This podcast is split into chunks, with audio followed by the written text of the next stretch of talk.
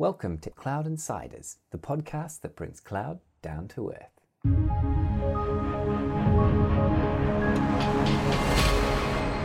Thanks for joining us today on this episode. I have with me Paul Goodrich, who's the Regional Sales Director and Head of UK Sales for Arista Networks. Thank you. And then I have Richard Reynoldson, who's a Senior Consultant in the Xtravirt team and resident expert in this area. Hi. Thank you for making time for us both, gentlemen and let's get straight into it. So over to you, Paul. For those in our audience who don't already know, who are Arista and what do you do? Who is Arista? Uh, that's an interesting question. Um, so to answer it very quickly, we're a, data center Ethernet switching provider, and we specialize in providing connectivity around 10 25, 40, 50, and 100 gig. Uh, the form factor associated with that is, as you would expect, small, medium, and large switching. And our differentiation, you know, fundamentally is in our operating system. An operating system which, you know, at the get-go provides good, solid, stable environment for switching Ethernet packets around.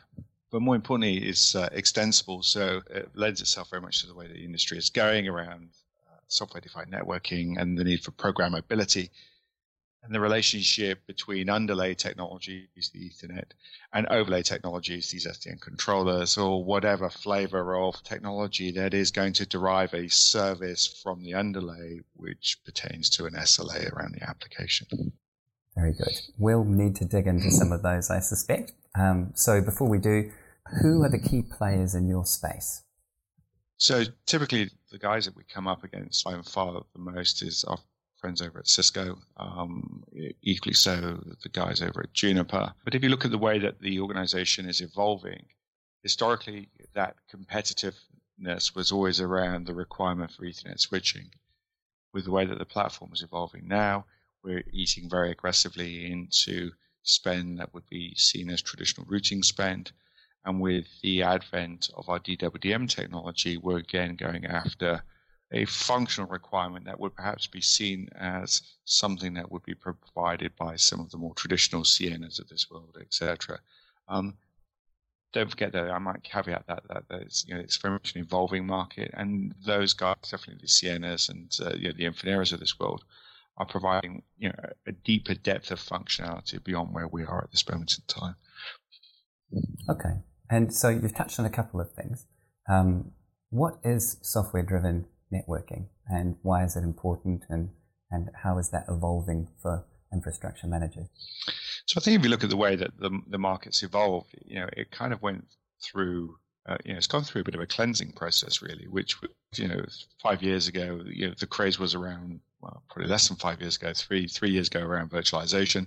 The reality was virtualization is now getting the traction and maturity in the marketplace. And the question now is, is where can we take this further? You know, how can we evolve this further forward?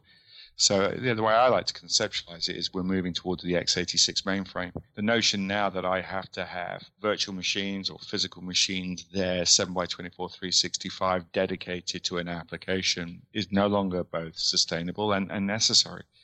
And I think you know the way that software-defined networking is moving towards, or what software-defined networking is allowing you to do, is to optimize your real estate in the same way 20, 25, 30 years ago, and probably still to this day, mainframe operators were running batches or workloads and optimizing the compute power against the requirement to perform that function during the day.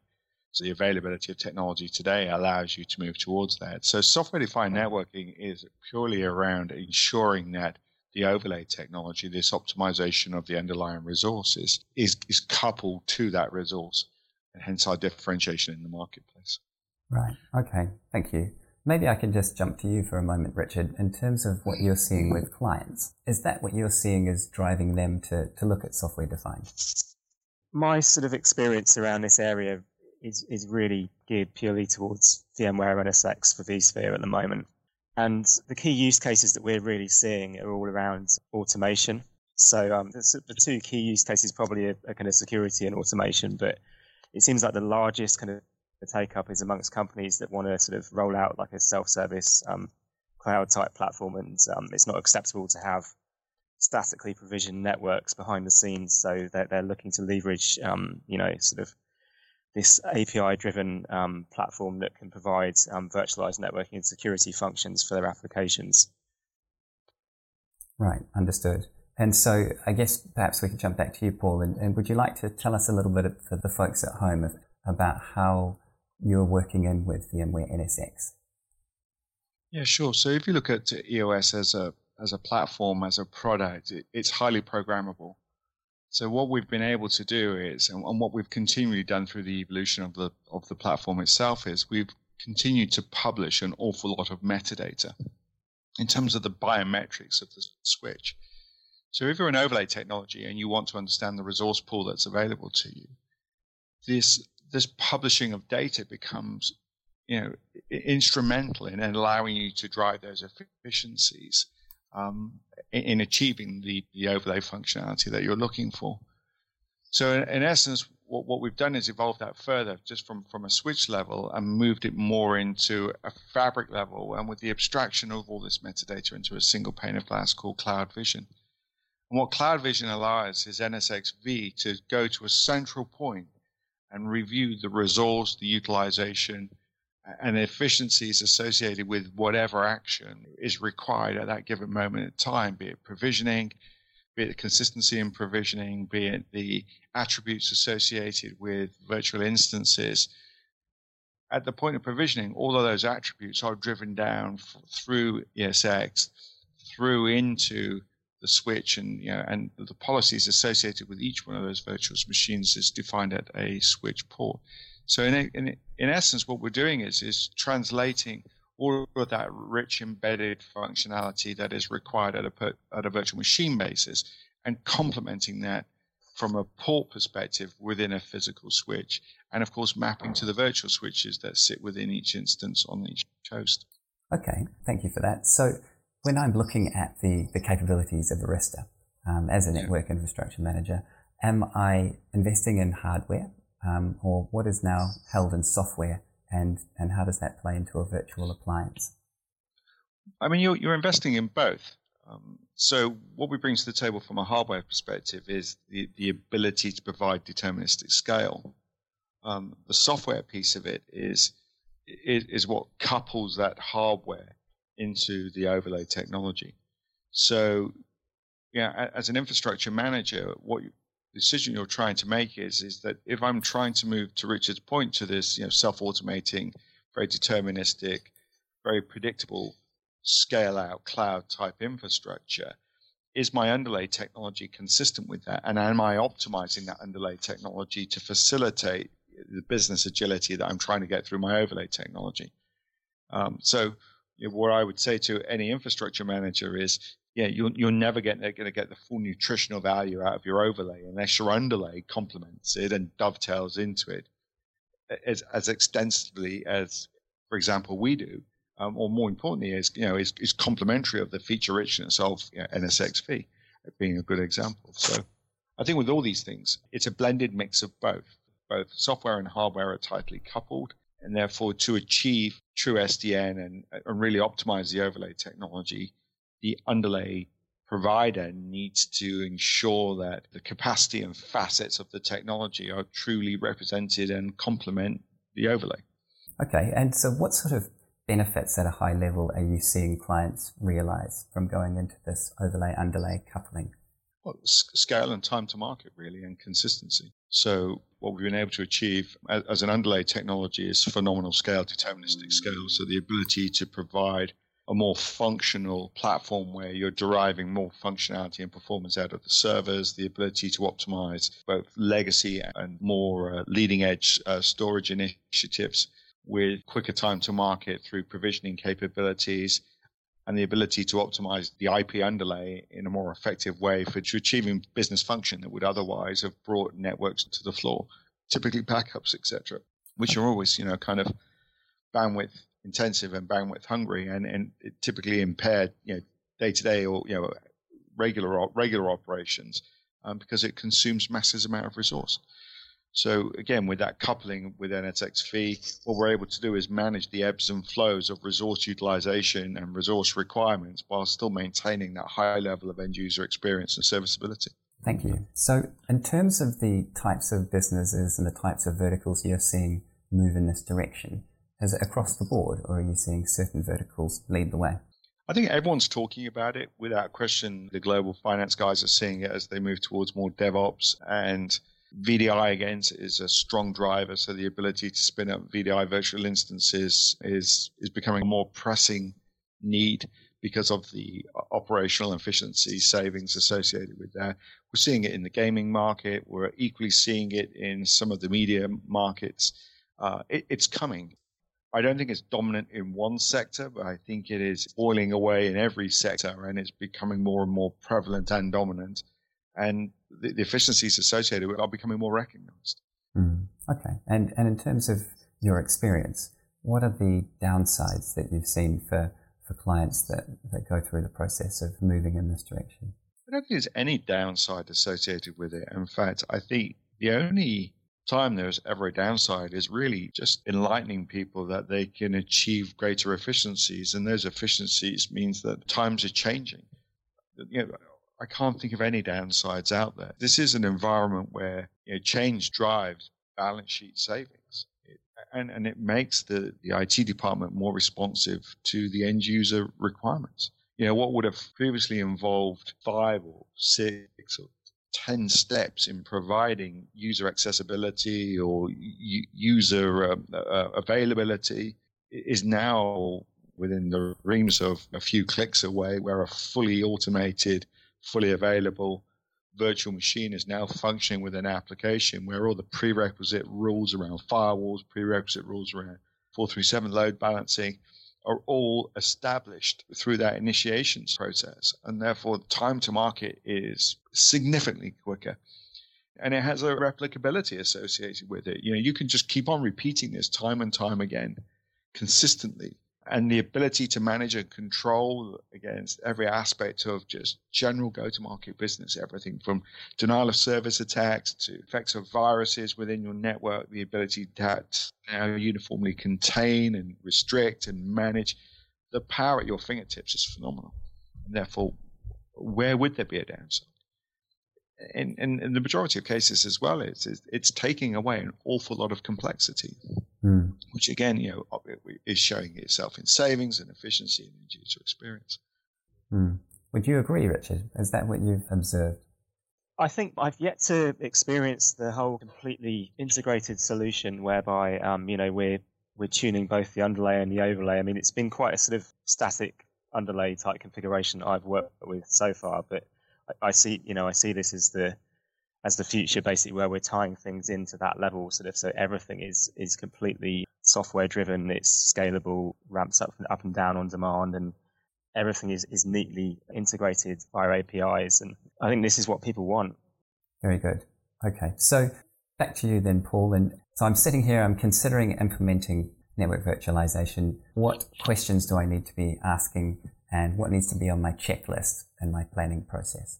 Well, I think first and foremost is what are you trying to achieve and how are you going to be measured against achieving it? You know, without question, we always need to focus on the application and the application's dependencies. You know, if you look at the way that applications are evolving now, it's not just about one server around one, one instance. It's around a collection of servers. It's around an interaction between servers as the application scales and evolves. So I think first and foremost is understand your application, understand your application flows, and, and plan accordingly. Without question, if you're going to buy the latest and greatest, make sure that you're fully optimized from a server perspective in terms of you know, you're able to fully utilize memory and processor capabilities. Without question, look at the evolving market from 10 gig to 25 gig to 50 gig to 100 gig look at the economics, the lifecycle management of your of your service, and, and look at the corresponding I/O componentry given the investment you're making in memory and the investment you're making in processor.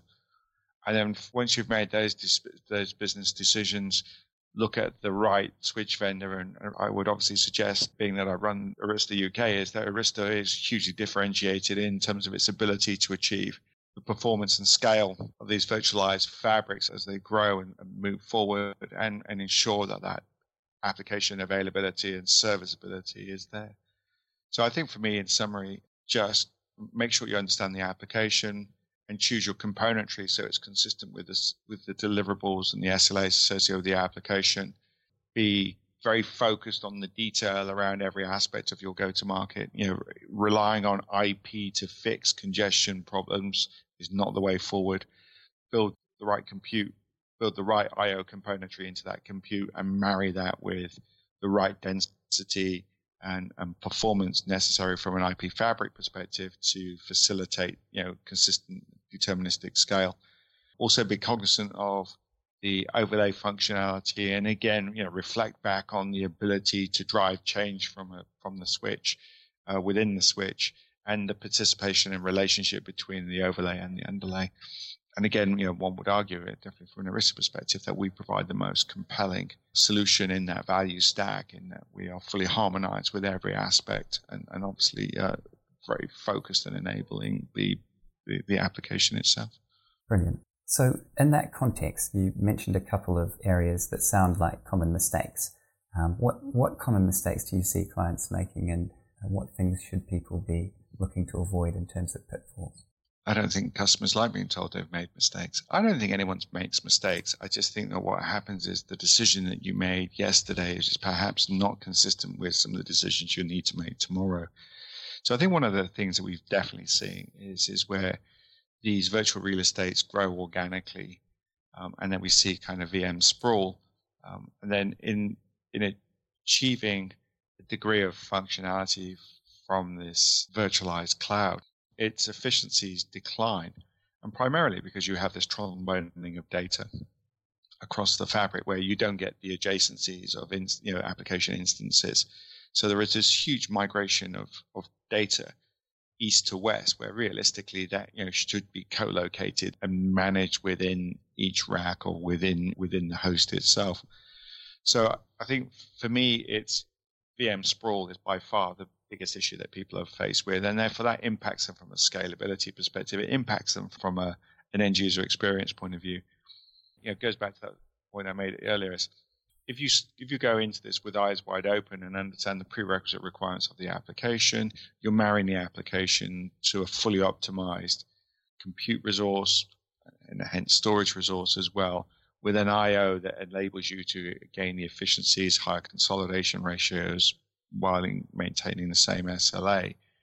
If you become diligent around where your virtual instances are located then without question, you maintain a healthy and efficient cloud environment where you're fully optimizing the assets. If you don't do that, you will definitely see VM sprawl, and in seeing that VM sprawl, you know you are walking into a whole heap of inefficiencies that at some time, whether today or tomorrow or the next week, will impact your users, the serviceability of it, the SLAs you're offering. And to put that into context, one of the other values that we're seeing outside the SDN controller is third party apps like VM Turbo, where VM Turbo is managing that VM sprawl in a far more efficient way and is again taking the metadata out of our out of our switches as represented in CloudVision and helping optimize the consolidation and efficiencies of data flows around you know our underlay, our IP fabric.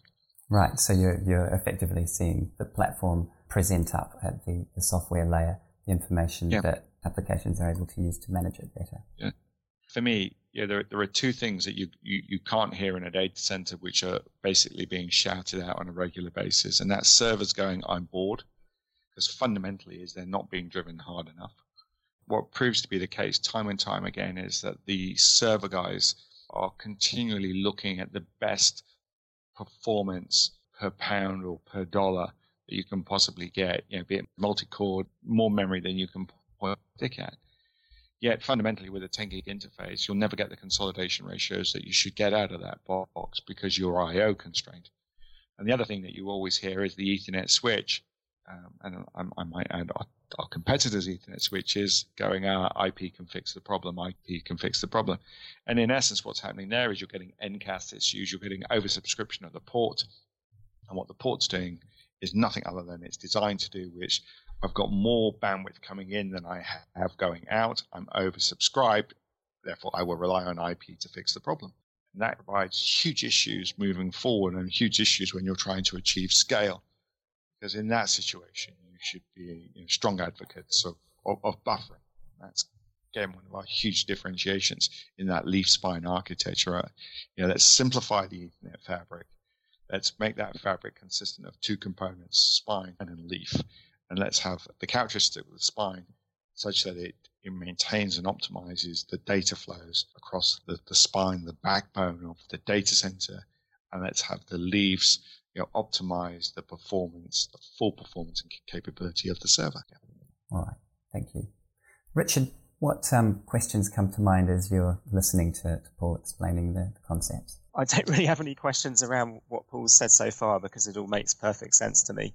The, the other stuff that I had that I was sort of interested in was really just I watched the um, I think it's the same webinar around the container um, networking and Docker advances, yeah. and um, yeah, I mean, sort of the, the idea that basically you can you can run a Docker engine on on the EOS platform. Is that correct? And basically you yes. can be running these sort of some of these microservices, some of these network monitoring tools and stuff like this, sort of actually on on your switches. Yeah. And I believe in addition to that, obviously it's it's a new space for a lot of people, but the the container networking, as the advances are made in that across the board, you have some kind of technology whereby you can trace a, a container to a switch yeah. port and, and this kind of thing. So yeah, that that sounds you know extremely powerful to me. So so I joined Arista in 2009, and in I'm thinking probably the back end of 2010 we introduced this concept called VM Tracer, and that was really taking virtual instances where you were looking at the, all of the attributes really needed to, be, needed to be represented as physical instances.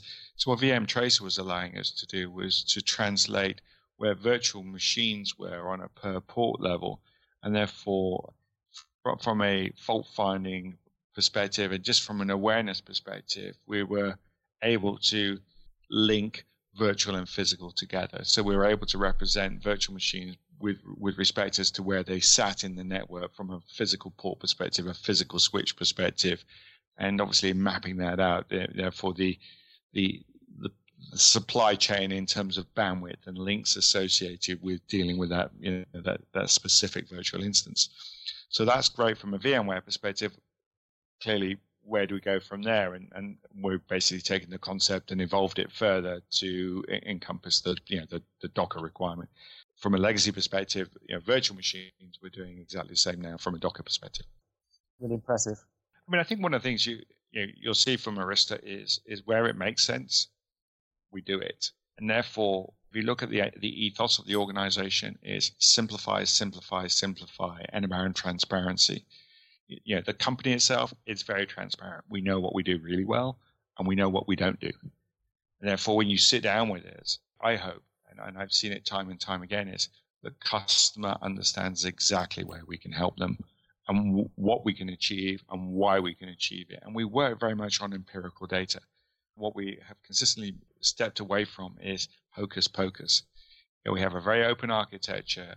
We, respond very well to people that know exactly what they're trying to achieve, and therefore we're in a position then to tell them how we can help them, or for that matter, why, why we can't help them. But needless to say, it's, it's this transparency and this ability to interpret the way that the market is going has proven to be our success through this open API architecture, through this open adoption of standards, but let's not also not forget is at the end of the day, the switch needs to do what it needs to do as an Ethernet switch. So first and foremost, what we're out there selling is Ethernet switches.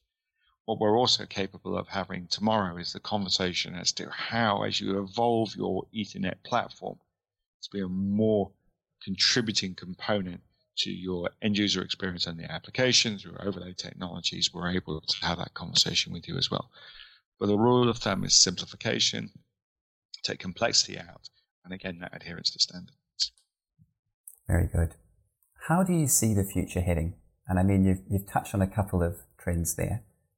Well, I think for us, it's the universal spine. It's the ability to take um, a single common form factor platform and have that provide wide area DWDM function for you, wide area uh, MPLS and IP function for you, and local area data center L2, L3 function within within the data center. That universal spine that simplifies all aspects of data center connectivity, inter data center connectivity, intercontinental, inter inter-country connectivity, that globalization of data center resource through a single binary image, single operating system across a single user interface with the abstraction of data into a single pane of glass and with the ability to evolve and morph as the market evolves.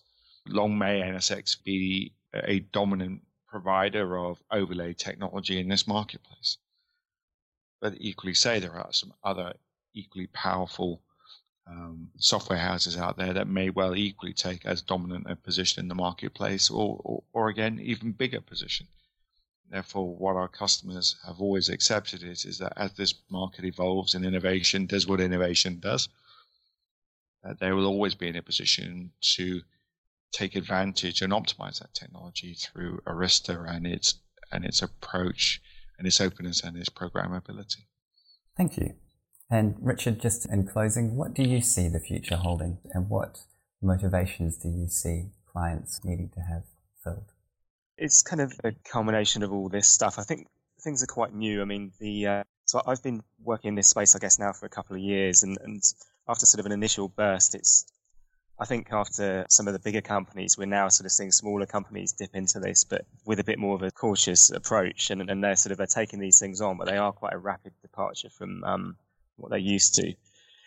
So I think really what what I see happening is the, the integration of some of these traditional kind of networking functions moving into the software stack in time. You know, whether it's people utilizing overlays or kind of virtualized uh, firewalls and for security and this kind of stuff and gradually moving more of that, that stuff into the software layer. And again, sort of for, for the, the, purpose of, of providing, um, you know, more optimized um, traffic flows in the data center, for providing automation capabilities, and then sort of in addition to that, sort of the point where we have this fully unified stack where we're we're programming the um, the switches, we're programming the overlay, you know, we're, we're deploying the applications, um, and all this kind of stuff is is is repeatable. It's programmatically provisioned and, um, you know, less room for error, less room for configuration drift and all this type of stuff. So uh, that's where I see it going, the kind of the, the sort of end-to-end software defined stack across both the, the hardware and the applications. Thank you. All right. Any final thoughts before we wrap up, Paul? My, my closing thought is like all these things. You only get out what you put in. And you know where we have seen tremendous success is where everyone has looked at the full value stack and reviewed every element of that stack and its contribution and efficiencies in achieving the end goal. And where those considerations have been taken and made, it has been truly transformational in the extent of you know, replicability, consistency, determinism, determinism, etc um, it really has put people back in their seats. You know, and the closing comment is, "We wish we'd done this sooner." Brilliant. Thank you very much. Where can folks find out more about you and about Arista? So from an Arista, obviously, yeah, www.arista.com. Uh, the website has more data than you can point a stick at. Uh, thankfully, we have the foresight to characterize it. So there's some great input in there from product perspective, solutions perspective, uh, EOS Central is a great place to go and explore where you, we look at uh, Arista's involvement from a more programmable perspective, its relationship with the overlay uh, um, functions, be it SDN, be it macro segmentation, micro segmentation, all aspects of maintaining data flow and protecting data flow within the data center, within into data centers, and obviously from a, a global perspective. So first and foremost, please visit the website. Obviously, my profile, I, I'm, I'm listed on LinkedIn. By all means, happy to talk to anyone. And I have a very focused team that is both territory focused and vertically focused that you know, we can put at customers' disposal to work with them within the context of uh, their cloud and data center requirements. Very good. Gentlemen, thank you both for your time and uh, talk to you next time. That brings us to the end of another episode of Cloud Insiders. Thanks for tuning in. Hope you enjoyed it. And to find out more and access show notes and downloads, head over to cloudinsiders.fm. You can track us on Twitter at Cloud Insiders, and we'd love you to leave us a review on iTunes. See you next time. This episode was brought to you by Arista Networks and EOS, software platform for network programmability. EOS provides you the ability to automate your network, reducing operational costs and improving responsiveness for managing workloads and workflows.